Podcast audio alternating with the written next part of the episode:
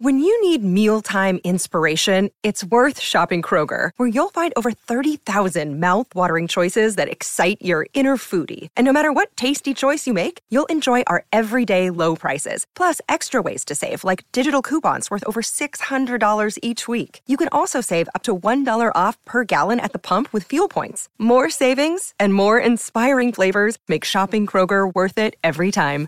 Kroger, fresh for everyone. Fuel restrictions apply.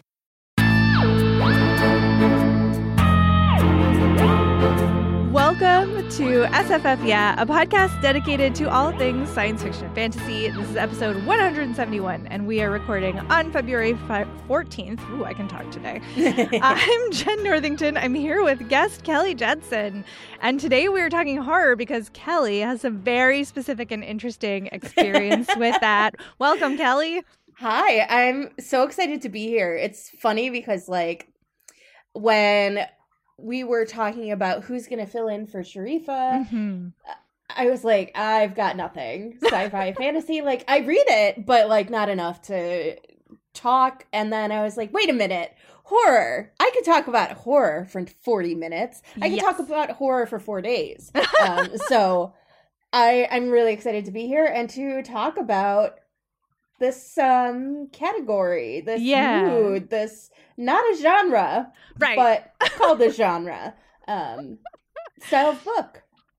Yeah, we're gonna get into like, well, what is horror anyway? Um, and I'm I have to say I'm both glad that I get to have this conversation with you because I am like horror is my one of my weakest genres. Um, but also I'm sad that Sharifah like can't roll around in the joy of horror with you because she's also a fan. So you should basically what I'm saying is you should come back another time and you and Sharifah can have like a full on horror fest. Uh, okay, let's see. So before we actually get into all of the stuff we're going to talk about, we will remind you it's halfway through February. How?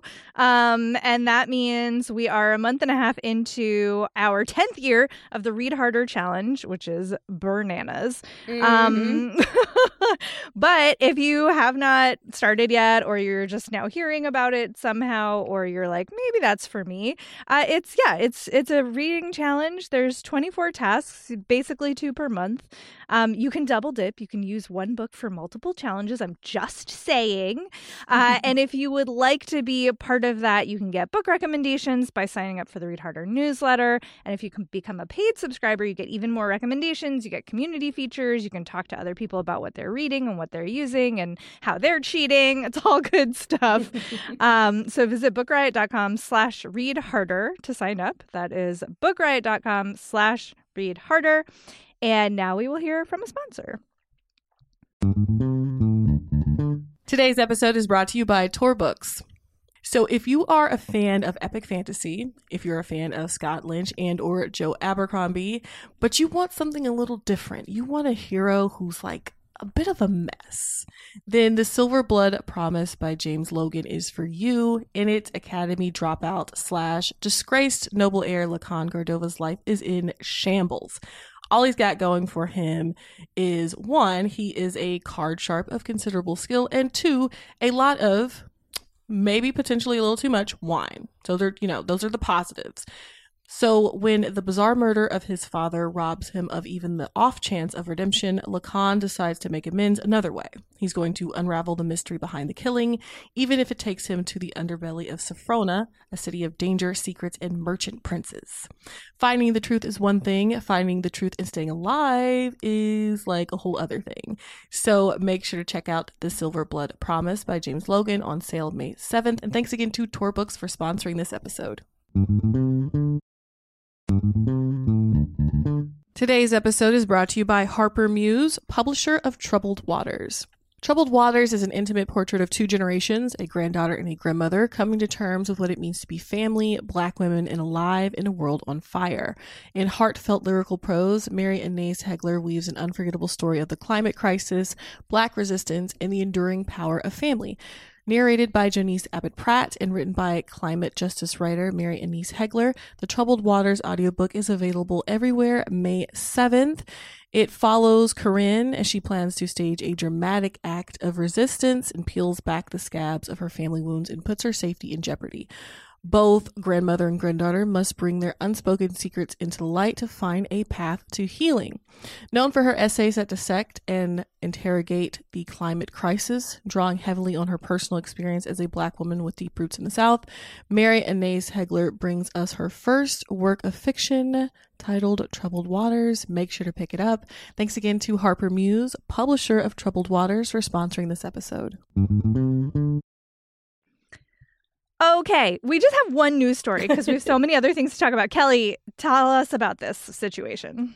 So the story came out on Monday as we're recording, so that was February 12th, that um, the Hulu series based on A Court of Thorns and Roses by Sarah J. Maas uh, has been canned. Mhm. and this is a really interesting story to pop up because there was the series is phenomenal in terms of popularity. It's Mhm. everywhere, right? And um like this romantasy genre has been so huge Mhm. and we can give a lot of credit to TikTok here. Maybe we give all credit to TikTok and and really like what is happening on TikTok is influencing the way that a lot of these books are being marketed and like how quickly they are rising in popularity, you know, to kind of hit that algorithmic sweet spot. Um, and so this series, you know, this isn't her first series, and so it was popular from the start, but like it's it's really skyrocketed. So it was surprising to then see that the series got canned at Hulu. Like Mm. it seemed like the kind of you know series that they would want to develop that they would want to get on there um now part of it was so so the project was originally announced in 2021 Mm. but it was halted by the strike and that makes perfect sense. It took a long Mhm. time. A lot of these projects because of the strike are you know they're starting up again. They've been kind of in a holding pattern. You got that right? Yeah. so that's the story that pumps, pops up on monday kind of surprising. And then yesterday uh the story's been retracted so apparently the the adaptation is not being canned at this point. Um, it's still a go. Uh, I don't understand how we get a report that it's canned a day later. Right. it's fine. I, I, that's all I got. yeah, it's it's wacky. It's wacky. Um, we're gonna link to a piece on Collider by Julia Humphrey that has all of this. And yeah, like right at the top, it's like, "Jk, it's still definitely in development." And they're like, "Well, maybe it's that like it's not active development, which means it could be shopped elsewhere." But like, it's so I drew. I truly wonder what shenanigans are going on behind the scenes here. Like, it definitely feels like something weird happened. This so one of the sentences in the variety piece which is linked in the collider piece um, says tv line reported the news that a court of thorns and roses tv series is no longer in the works at hulu and that it was also not being shopped to other platforms Huh. so that was the story and then variety's earlier story reported the series as scrapped based on initial remarks from sources but variety has now been told that technically the show is still in development at hulu but that's semantics as it is Yeah. believed to no longer be active in development, which means it's unclear what the fate of the project will be. And then in parentheses, in its current form, the show isn't being shopped elsewhere, but that doesn't mean the property owners might take it elsewhere should it eventually be scrapped at Hulu. so there's a lot of like, we don't actually know what's going on, but we're going to report this story and get all the clicks for it. We're Yeah. going to get the fans outraged and then uh watch we find out that it's been, you know, um expedited to be Mhm. developed because of fan like outcry. Who knows? I don't want to say that this is like a publicity stunt because that's Right. conspiracy theory, but also like what? I it could be, you know, I hadn't thought about that angle, but you're absolutely right. Somebody could have gotten impatient and was like, I know what will get this going again. Um who knows? TV production adaptations are like so complicated and Mhm. take so long and involves so many weird contract shenanigans. Like every time I hear about shenanigans in an adaptation, I'm like amazed that anything ever gets made, honestly.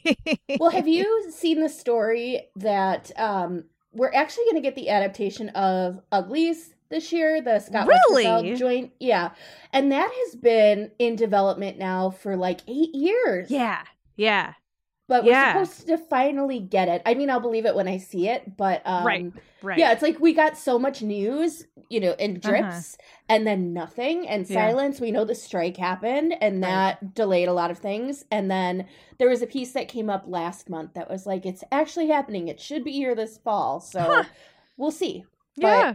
You know, it speaks to your point of these things are just unpredictable and sometimes take uh almost a decade to Yeah. happen. Yeah. Yeah. No doubt. No doubt. I, I will say I am fascinated how that's going to play out now because I don't know. Um, you're familiar with that series, right? Oh yeah. I was going to say, um, I'd be surprised if you weren't. I, so I started the show by saying I don't read a lot of sci-fi and fantasy, but then here I am talking about the sci-fi series, right? Um, and I, I'm curious how it will translate to today's viewers because um, it seems like maybe the themes in it are slightly dated at this point. I hope they're going to update it. But I mean, uh, we've seen some good, like, okay, so, you know, the Wheel of Time obviously is a thing that I know about. And um, they did some good updating of some of the uh, dated stuff in there. But, like, the whole premise of, you know, plastic surgery to make everybody perfect um, was very fresh when Yeah. Westerfeld Oh, yeah. originally wrote that series, and now is like, you know, it's a little. We're in the post Nip Tuck era, like it's a Mhm. little bit more done. So it's a, it's a, it's a good point. It's a good question. Um, I still think they could make it though. I don't. I I I feel like there's a market for it, even if if it's been you know more done than it had been at the time. Uh, okay, all right. We could talk forever about that too. Clearly, um, let's talk about horror though. Okay, before you talk to us about summer scares, which I'm so excited for you to tell everybody about, um, like what is horror anyway, Kelly? Like what is horror? Like where this is a sci-fi fantasy show, but I think horror fits into that too. So Yeah, absolutely. So, you know, growing up, I like I've always read horror, and I'm one of those kids who, like so many people who love horror, I was super into the Goosebumps series, Mm. and um, I, I wrote a piece a few years ago about how I didn't actually read like Fear Street and then the uh, Christopher Pike series because I had a teacher who like convinced me not to, and I'm I'm not sad about it, but um, so I also read a lot of Stephen King growing up. You know, it's like a rite of passage for horror Mm. lovers when they're in like middle school, right? Um, and so I was always under the impression that horror was a genre. And as I learned more about horror itself and learned more about different um like tropes that show up in genre, as well as learned about different types of literary devices, uh, I really learned that horror is not a genre. Uh, horror is a mood, and Mm. that I think is so tricky for folks because there are common tropes and themes and motifs that show up in horror, but really, horror as a designation can be applied to any genre. Um, Mhm. all it really means is that horror brings up in the reader some kind of fear or disgust. Um, and so you can have contemporary fiction that's horror. You can have Mhm. historical fiction that's horror. You have science fiction that's horror. You have Mhm. fantasy that's horror. Really, what it is is like this tiny speculative element um, in most cases. In other cases, there might not be any speculative element at all. It could Right. just be, you know, um, when you look at something like um, Jordan Peele's work, Mhm. that's a really great example of um, social horror, right? Mhm. And not necessarily speculative, but like gives you that sense of like disgust and fear pretty well. Um, yeah. and so it's always interesting because people who like horror tend to understand this because they've spent so much time with it. Um, like the average reader doesn't, and frankly doesn't care. Like, why would they? Right. um, horror is horror. But it is important because one thing that I think keeps a lot of people away from trying horror is this idea that it is one thing, that it's a genre, that there is a lot of catching up to do to kind of understand it, that um, horror is all blood and guts and, you know, like gore. Mm. Um, and that's certainly part of some horror, but not all of it. Um, and so that kind of leads in nicely to summer scares if you're Yeah. ready to like dive into this. So Summer Scares is a project that's been around now for six years, and it's a collaborative effort between the Horror Writers Association, United for Libraries, Book Riot to Us, uh, Booklist, and Novelist, and it's meant to raise interest in horror, particularly in libraries where we know there are dedicated horror readers, but um, where there's prime opportunity to expand the conversation about what horror looks like and introduce more people to all types of horror. Hmm. So each year for summer scares, we pick a spokesperson, and this spokesperson is kind of like the um, figurehead for the year. They um, do a lot of the press talking about horror. They're an expert because they're a writer of horror, and they sit with us on committee dis- discussions to talk about books that we're considering for the list, and it's a lot of fun. We this year's spokesperson is Clay McLeod Chapman, and in past years we've had spokespeople, um, including Stephen Graham Jones and Silvia Moreno Garcia, who literally read every single book, uh, which Oh, was wow. incredible because we don't read every single book. Right. That's Um, amazing. Yeah, it was. It's so cool working with these writers and like hearing their takes on all of these books, and it's a very positive discussion. It's not a like this writer did, the, you know, Mm. whatever. Um, it's very much a thinking about audience when we talk about it. Hmm. So there are three categories of summer scares. There's adult, there's young adult, and then there is middle grade. So from August to December, the committee discusses possible titles. The parameters are really, really loose here. So the book has to be at least a year old, but it can be as old as I think it's 10 or 11 years. It might even be a little bit longer than that. Hmm. The idea being that these books are going to be easy to get at a library, that um, maybe they are books that were popular five, seven years ago, but have kind of fallen off the radar. Or they are books that maybe were never on people's radars at all, but are of such good quality horror and represent just how vast horror is that we're like, let's let's put it on the list. Like let's Mm. promote it. So Hmm. the goal is a mix of different styles and types and formats because we want to showcase that it's not just one type of thing. right. Um, and it's it's been so cool. There are six committee members, and then there's the um, spokesperson who joins us. Three of us on the committee captain a section, which means we help guide the picks a little bit more strongly. Like we're the ones who like everybody can suggest stuff, but right. we have just a tiny bit more like I don't want to say weight, but like it's our responsibility to to speak a little louder for the ones we want to stay on there Hmm. and then you know push back on some that maybe we don't think are the right fit that year or maybe not the right fit period Right. um were you and so were you the YA captain?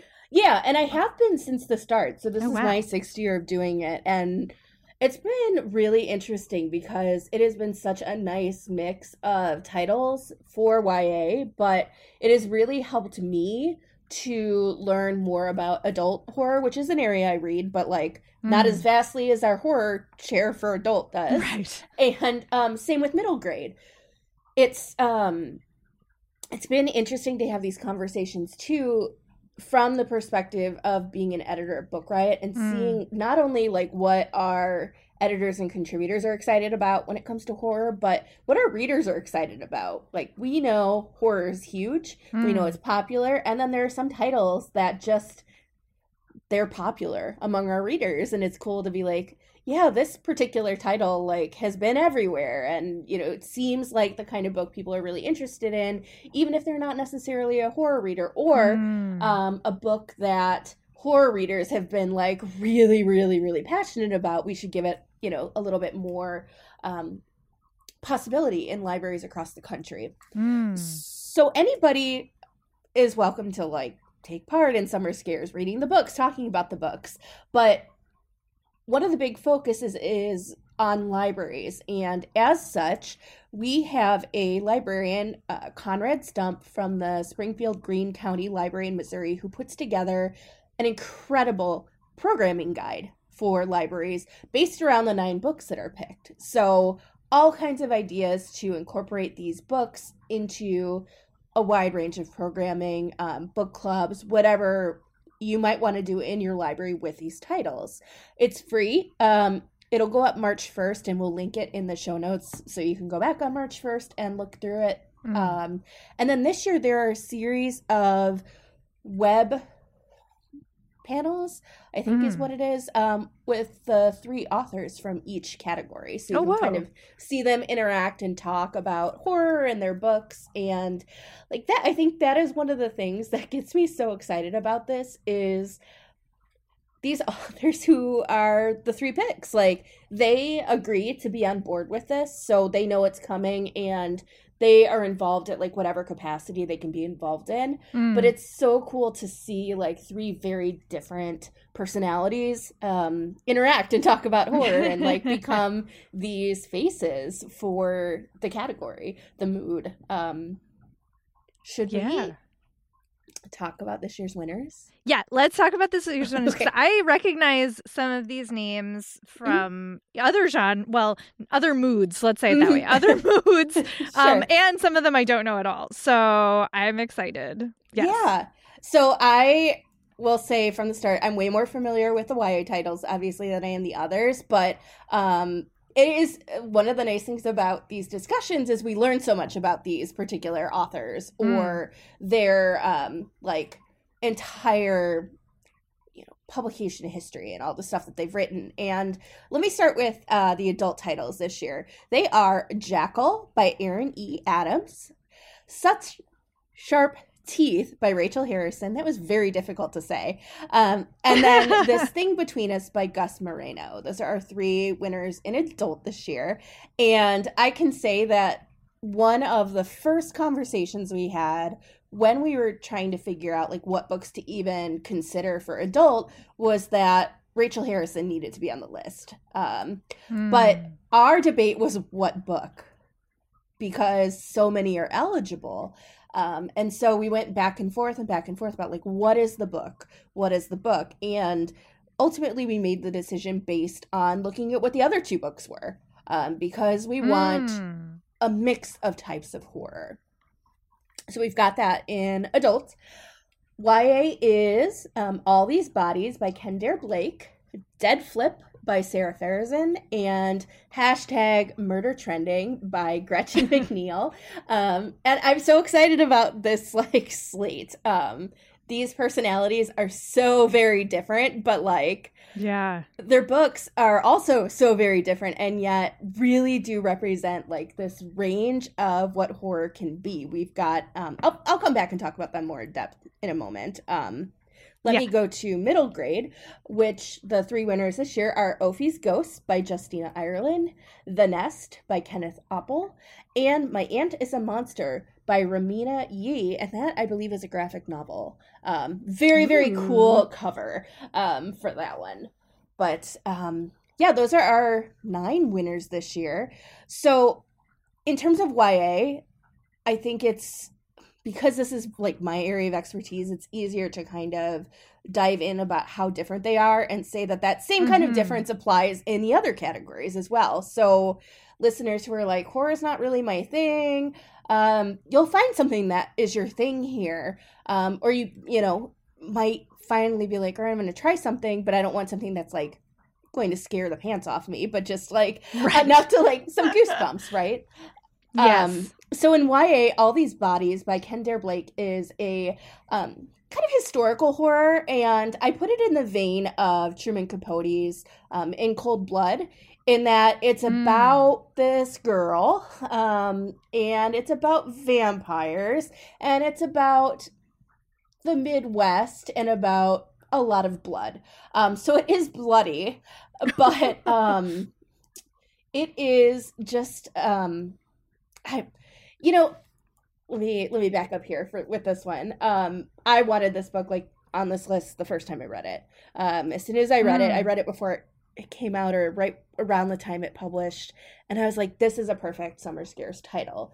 And I know we had talked about one of Kendare's other titles uh, for this and like how perfect it would be. And I said, no, it has to be all these bodies because it didn't get the attention that it deserved to get. Mm. So that's that's one. Uh, the second one is Dead Flip by Sara Farizan, which is a uh, humorous and nostalgic horror about a um, haunted arcade game and it is very uh, stranger things esque so if you like like that nostalgia factor that one is going to be like up your alley. And it's just a hoot. Like she is a hoot and it comes Yeah. through in this book. And then finally uh, murder trending by gretchen mcneil is a very bloody story. Um, and it's about this app that broadcasts murder. Well i don't want to say murders, but it broadcasts these fights to the death that happen um, in this prison system. And this, Mm. the whole idea is people can watch these so-called prisoners fight to the death. Right? This is entertainment for people. Uh, teen girl finds herself waking up and realizing that she is now one of the people who has to fight to the death. Problem is, she didn't commit a crime and she has no idea why she's put in this position. So she and some other teens have to figure out like how does she get out of this? Um, can she even get out of this? This one um is part of a series. I think it's three books in the series. The whole series is out now, and that's one of the things that we try to look at too, is making sure that if it's part of a series, the whole thing is out, or the final book will be coming really soon, so that readers who pick it up and are like, I want more, can like go right for it Mm. um when it comes to this particular title i really wanted to include it because right before um the pandemic shut everything down in march of 2020 i was doing a book festival out in um the san francisco area one of the things that i had the opportunity to do while i was out there was the night before the event show up to one of the juvenile um, detention centers and do a book Mm. talk on a panel to these kids which incredible experience right that they're bringing in authors to talk with Mhm. these kids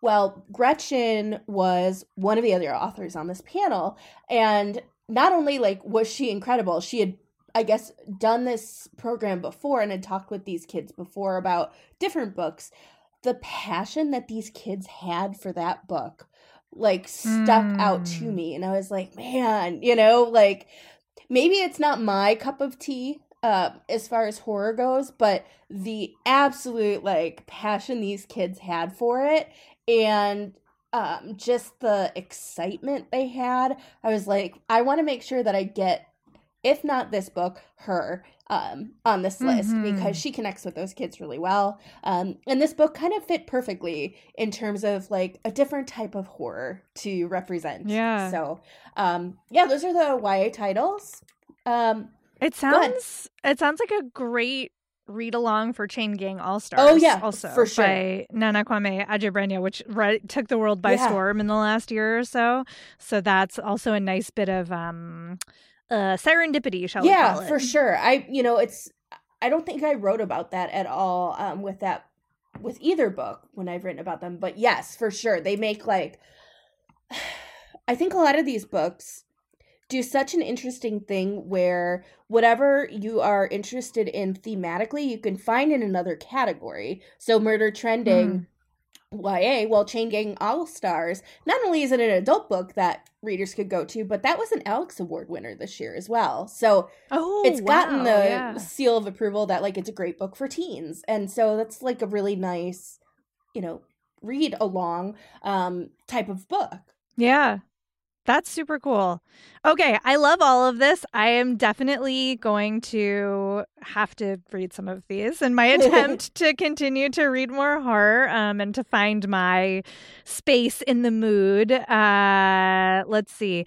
Let's take a quick sponsor break and then we will talk more. Today's episode is brought to you by Bloom Books. Taming Seven is an epic and unforgettable love story in the international best-selling and TikTok phenomenon The Boys of Tommen series from Chloe Walsh. So Tommen's cheekiest lad, Jared Gibsie Gibson, has always been a comedian, but inside he is haunted by events of the past and he uses humor to cope, hiding his true self from the world. Then you have Claire Biggs, who is the epitome of sunshine. She's always loved Gibsie, her brother's friend and her favorite neighbor. She also has always seen a side to him that no one else seems to notice, and she becomes determined to tame her wild at heart childhood best friend. So, The Boys of Tommen series is an internationally best selling YA romance series that has taken TikTok by storm. It's perfect for readers looking for new adult slash crossover romance, dual point of views, friends to lovers, marathon worthy TikTok books, and angsty tear jerkers. Taming Seven is published today, and it's the fifth book in the series, so make sure to check it out. And thanks again to Bloom Books for sponsoring this episode. Today's episode is brought to you by WW Norton and Company Incorporated. So, Negative Space by Gillian Linden follows a week in the life of an English teacher at a New York private school. At home, her children ask constant questions about mortality, and her husband offers occasional counsel between Zoom calls. At school, something happens. She accidentally witnesses an ambiguous, possibly inappropriate interaction between a teacher and a student, but how can she be sure of what she saw? Negative Space is a portrait of a woman caught between the pressures of what's normal and what isn't, and examines what we owe the people who depend on us in a fractured and indifferent world. It's a debut novel and a short novel. It's perfect if you want something quick and easy to carry around, but it's also thought provoking. It takes place during the pandemic, but it's not pandemic focused, and it really just looks at everyday anxieties in low threat situations that have high consequences. So make sure to check out Negative Space by Gillian Linden. And thanks again to WW Norton and Company Incorporated for sponsoring this episode. All right. So, Summer Scares, amazing. Love everything about this. Is there anything else that we should say before we get into our next round of discussion? I have a question for you. Okay. You ready for it? I'm ready. Do you have a favorite horror trope or theme?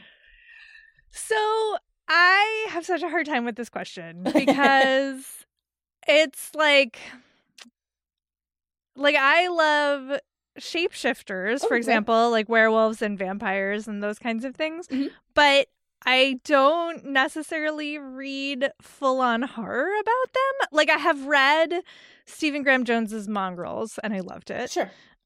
Um, but like I'm thinking of the Guillermo del Toro strain um books, which were like vampires, but like truly disgusting, and I like could not get through them. Mm. So I like I don't I don't know, Kelly.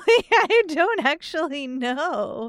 Like when I reach for horror, it's usually only because I really trust the author and I'm waiting to see what they're gonna do. So like Victor LaValle, I will Mm. always read, even though like his books range really widely, I Mhm. think, in terms of, you know, what kind of horror he's doing, or at least what the subject matter is. Um, Lauren Beukes, I have read a fair amount of, always absolutely terrifying. um, you know, Silvia Moreno Garcia genre hops and mood hops all the time, but Mhm. I have I have read some of those. So, you know, it's it's an interesting thing for me because I have to really like my brain is my imagination is so overactive and it always has been. It's why I didn't read horror as a kid because anytime I read anything remotely scary, I would be up all night for like the Oh. next like month. Yeah, I couldn't I can't like my brain literally can't handle it. Um and obviously, you know, as a grown up, like different things are what's going to set me off, but I have to be really careful. So, I sort of tiptoe in and find like an author who I feel like okay, I'm going to be able to handle this because of the way that they do it. Mhm. Does that make any sense? It does. And especially if you're not a horror reader, like you want an entry point that you can trust, right? Because there is so much built up around the idea of what horror is when really that's not exclusively what Right. horror is. And if you haven't been reading it for a long time or aren't as familiar with it, like it is scary to be like, okay, where do I start? Because Mhm. unlike a genre, you know, let's let's use romance for an example. Folks can give you great entry points with romance, right? Depending on okay, do you want it steamy or not steamy? Um Mm. what kind of like relationship are you looking for? Do you want it to be funny, you know, and you can give people the like ins there to start and based on that then offer more recommendations. With Right. horror because it is such a it's a mood and it crosses genres, you have to Mhm. you know, uh, you have to ask people way more questions to kind of give them a starting spot.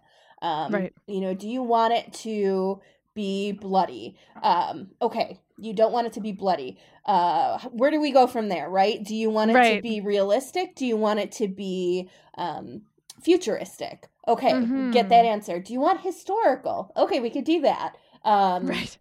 you know and so it's not that it's impossible it's that you just it requires more buy-in from the reader and more from the Mhm. reader understanding like their likes and dislikes to kind of Yeah. give them that perfect entry point um i find and this is something that we talked about in summer scares last year in particular sometimes it's comics that do it. Yeah. sometimes having that visual and like really seeing the story play out gives you a sense of like oh okay i like this. This feels comfortable. This feels like a thing i can enjoy. And then once you find that you can take what worked there and um, look for the more narrative stories Yes, yes. Yeah, I actually have had it's funny, I was thinking about this and it's reflected a little bit in my picks. Um, but I've read way more graphic novel horror than I have read oh like not graphic novel horror, weirdly. Um, and I didn't realize that until I went looking and I, I've I'm out of I'm out of the loop on graphic novels. Like I haven't picked them up as much as I used to. But I when I was reading a ton of graphic novels, actually quite a few of them were horror, which is a weird thing that I hadn't thought about till now.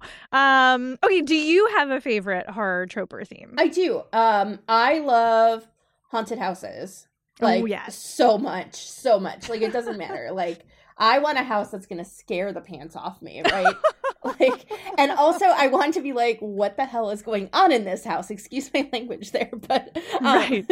you know um and i want to be wondering is it the person who's telling the story or is it the house like that's the thing that Mm. fascinates me to no end um and then i have found that i love ghost stories ghosts are great um mm-hmm. but i so i also really like exorcisms except Oh. it has to be on film i it doesn't work for me in the written Huh. form um and i don't know if it's just like the visual of it is so yeah. intense and captivating uh it just it doesn't quite work for me the same way um in text but those That's are my fascinating. those are my big three Do you do you find so we've talked about visuals and we've talked about the written word. Do you do audiobooks on like do you do horror audio? i do not um i don't do any fiction in audio like my Right, brain can't um yeah. keep up i i need nonfiction because to me it's like a podcast Right, right, right, right, right, right. Well, I'm with you there. I also cannot do much brain processing of audio.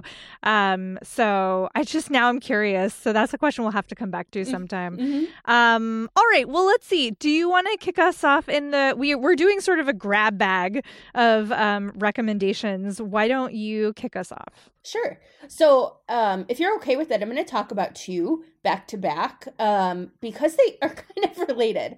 Um, and these Sure. these are both upcoming anthologies of diverse authors and diverse horror stories. So the first one um, is The White Guy Dies First, edited by Terry J. Benton Walker. That comes out July 16th. And this collection has such a killer, um, excuse that there, roster of authors, including Kalynn Bayron, Lamar Giles, Tiffany D. Jackson, Kendare Blake, and others. And it flips the all too common horror trope of the character of color being the first to die, um, and it flips it on its head. In this collection, it's the white character who goes down first. And some of these stories include haunted houses, which we know are my favorite, uh, Mm. killer clowns, cannibals, and more. So, the- yeah. clowns might be my anti favorite. You know, I thought that too. But do it. then I read um, Clown in, in a Cornfield by Adam Cesare, and that changed my mind on killer horror, uh, killer clowns. But also, Okay. I deeply respect people who do who cannot do it. Um, so that that is the White Guy Dies first, uh, edited by Terry J. Benton Walker. That's out in July, and then the second one is the black girl survives in this one and it's edited by desiree s evans and Saraciea j fennell out april 2nd i had to look at the date like i it says 4-2 i was like may? No it's april. Um april 2nd so yes there are two YA anthologies this year that are about teens of color being the survivors of horror and we know that that's not enough but i am still looking forward to them being on shelf and getting to read and share them. Um, in this particular collection as the title probably makes pretty clear it's the black girl who will survive in each of these stories. And they are horror short stories of black girls fighting monsters and include 15 entries from a really incredible array of YA authors, including Vincent Tirado, Justina Ireland, Brittney Morris, and more. That is The Black Girl Survives in this one, edited by Desiree S. Evans and Saraciea J. Fennell. Nice. That's that's great. There is definitely an imbalance Mhm. um in uh, so many genres including horror. So it's Mhm. nice to see those voices getting to um, be highlighted and and tell their stories. Uh so you touched on this earlier. You can have like historical, you can have futuristic, you can have contemporary, you can have whatever. Um and as I was looking through my reading list and like what I have read uh, because I'm not familiar enough to recommend stuff I haven't read. yet. Sure, yeah. Um, but I was thinking about this book I loved from last year called Our Hideous Progeny by C.E. McGill, which is sort of like a sequel to Frankenstein, Ooh. which I think of as like an er right horror novel. Like it Mhm, totally yeah, yeah, counts. totally. Um, and uh, in this, a descendant, well, a great niece of Victor, Victor Frankenstein, um, is also interested in science. Uh, she and her husband are both paleontologists, but the problem is they live in like 1800 London. So she is, you know, sort of disregarded as a legitimate scientist, even though she is one. And her husband is kind of a doofus. Like he's not ma- he's not making good choices, let's just say. Um but then so Mary is uh, is her name and she's trying desperately to figure out how to like make money basically. Um and also pursue her studies and she finds these old papers that belong to her great uncle and instead of trying to make a monster out of people parts, she wants to make a dinosaur because paleontologist. I mean, amazing Yeah. premise. yeah. It definitely is like lighter horror, but there are some real moments of like, ooh, that deep like feeling Mhm. of fear and disgust, as you mentioned earlier. Um, there's a lot of air- animal experimentation and um, some animal cruelty, which you know you might have guessed from like they're literally making a monster out of parts of other animals. Uh trying to make a dinosaur you know like you do. Um and there's also i should note there's some uh homophobia violence against women and um uh grief over the loss of a child Mhm. so there's some, you know, heavy stuff in here, but I just loved how atmospheric it was. And like I've been to uh, the Crystal Palace in London where they have these models of the dinosaurs that are actually part of the plot of this book. So for me, it was like, oh, I know exactly what you're talking about. And like it's kind of fascinating how the research plays into this like everybody all of the royal academy of sciences were fighting over like how did dinosaurs work right? And so they and they all had like a lot of you know misinformation and wacky ideas. Um and to turn that into the basis for sort of a sequel to frankenstein i think is genius. Mhm. so I really loved this book, and it is pretty light on um, the you know super dark stuff. So, uh, but it's got a lot of dark feelings. Um, so again, that's our hideous progeny by C. E. McGill. Do you want to do another one since I've got just one more I'm going to talk about? Yes, sure. I'll talk about my um, visual pick, Yeah. which is uh, manga uh, Demon Slayer. Kimetsu no Yaiba Volume 1 is where it starts. Um, it is by Koyoharu Gotouge with uh, John Werry translating. Um, Stan, Adam Grano, Mike Montesa, and John Hunt all also are involved. And Demon Slayer is a great example of like, this is the kind of mood I most often end up towards, which is it's a um, it is also historical. Um, it's Taisho era Japan, and the main character Tanjiro is like this cinnamon roll. I mean, just like the sweetest guy, just trying to like make life good for everybody. He's got a big family, they're poor.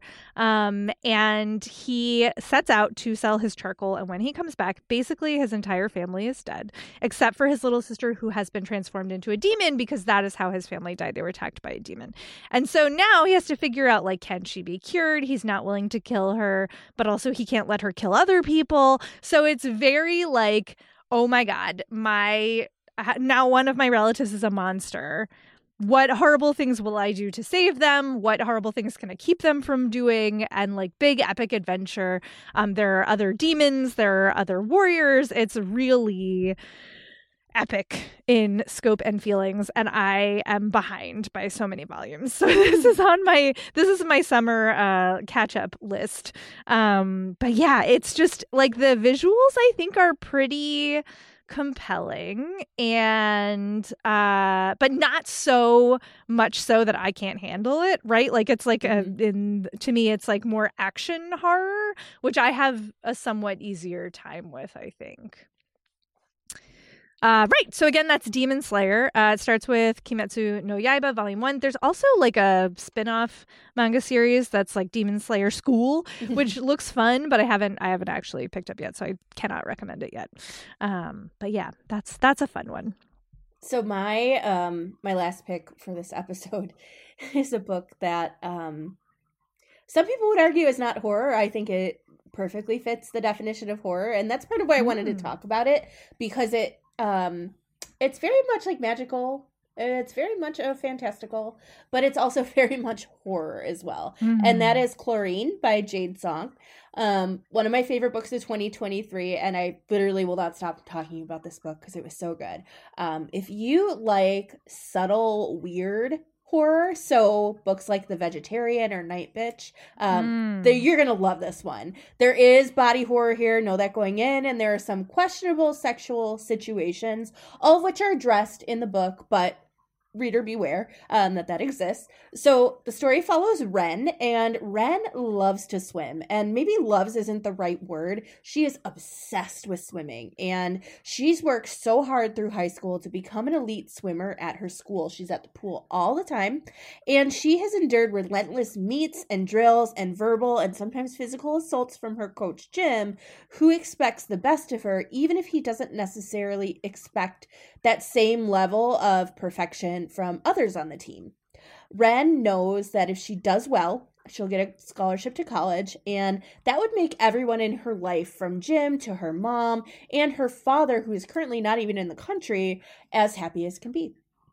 And as you can imagine, that's a lot of pressure for anybody, let alone a high schooler. Um, Here's the thing uh, Ren's not a high schooler. She's a mermaid. She is obsessed with mermaids and she knows that being a mermaid is her true calling. She belongs in the water, and despite the fact nobody believes her, she believes in herself and, as such, slowly and painfully begins the transformation from human to mermaid, culminating in a transformation that nobody sees coming. This book is a wild ride, and it's a fascinating look at the pressure put on girls, especially girls of color, as they grow up. And bonus, it is super queer. Um, and mm. that is Chlorine by Jade Song.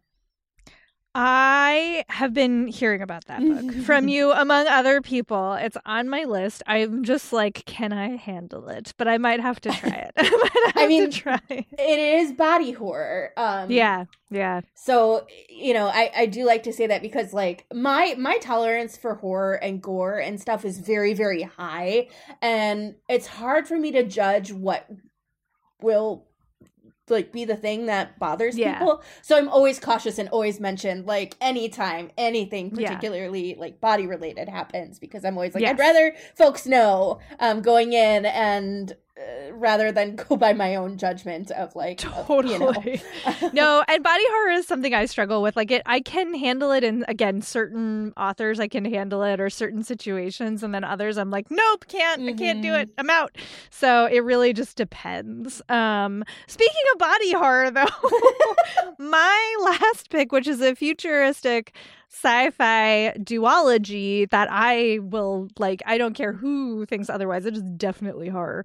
Um are the symbiosis novellas by Nicky Drayden and this was such a surprise because I had read oh gosh what was Nicky Drayden's first book? Um The Prey of Gods which is like really fun funky wacky like sort of fantasy, sort of sci-fi, like really delightful. Um, and so I thought I knew what Nicky Drayden's, Drayden's writing was like. And then I read the first one in this series, uh, Escaping Exodus, and I was like, wow, didn't see that coming. like the people in this, you know, future literally live inside of giant space beasts. And like some people work in the heart of the beast to make sure that like the heart is functioning correctly. And some people work in the brain and some people work in the guts and like some people are in charge of everything. Um, and the main character Seski who we meet in the first uh, book is you know part of the ruling class um, very close to somebody who is from a different class.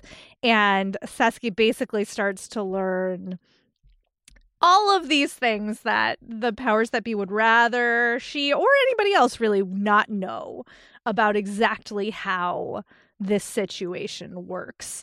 Uh, it is not symbiosis, it is parasitism. Um, and what does that mean for humanity? You know, because this is like how humans are surviving. They're trying to get to planets, um, but they can only do it by this way, or so they think. And it is gross, but it's also amazing. And so, like, depending on your level of tolerance for body heart, there is like a very specifically sort of pregnancy related body horror, which I know is even Mm. harder for some people. So, like, just know that going in. But, like, Nicky Drayden's brain is such a bananas place. and, like, this is, I really wish that actually somebody would turn this into like a movie or an anime, maybe like an animated series. It is so visual. Um, you really feel like you know in all the detail what is happening at any given moment. The world building is amazing, like the culture and society and politics of this you know group of humans is really fascinating and complicated um and it's just it's just so bonkers like it's truly bananas. Uh so yeah if you're up for that uh it's a weird ride i'm not gonna lie to you but it's also really good. Um so yeah that is my that is my last pick. I think that's it. I think that's it. We did it. We talked about. I mean, we could have kept going, but Yeah, we're not gonna. sure, we're yeah. already basically at time. So, Mhm. Kelly, thank you so much for coming on and sharing your expertise on this. Yeah, it's it's a thing I don't get to talk quite enough about, um, but like remains a thing that I just I love without shame. Yeah. you know. Yes. Well, when Sharifah is back, you'll have to talk her into doing another round. All right. SFF Yeah is sound edited by Caitlin Brame. So many thanks to her for making us sound great each and every episode. For more book recommendations, including horror, as well as lots of other things, check out bookriot.com. You can find our other podcasts at bookriot.com slash listen. We'll make sure you can get to the summer scares information um, in the show notes as well. And as always, thank you for listening. If you have theme ideas, uh, questions, pet pictures you want to share with us, you can email us sffyeah at bookriot.com. You could also review us on Apple Podcasts, Spotify, etc. It helps other people find the show. Um, Kelly, if people wanted to thank you for your recommendations or get more, where can they find you? I am still on the sinking ship that is Twitter um, at Veronica Kelly Mars. Great. I salute you. Hey, I'm I'm there with the violin, just you know. Right, right. Watching it all burn down. Mhm, mhm. Cool. Um, I am mostly on Litsy these days. I rediscovered the joys of Litsy, which Mm. is L I T S Y, uh, at Jen IRL, J E N N I R L. You can also find me on Tumblr as Jen IRL and very occasionally on Instagram as I am Jen IRL. And we will talk to you next time.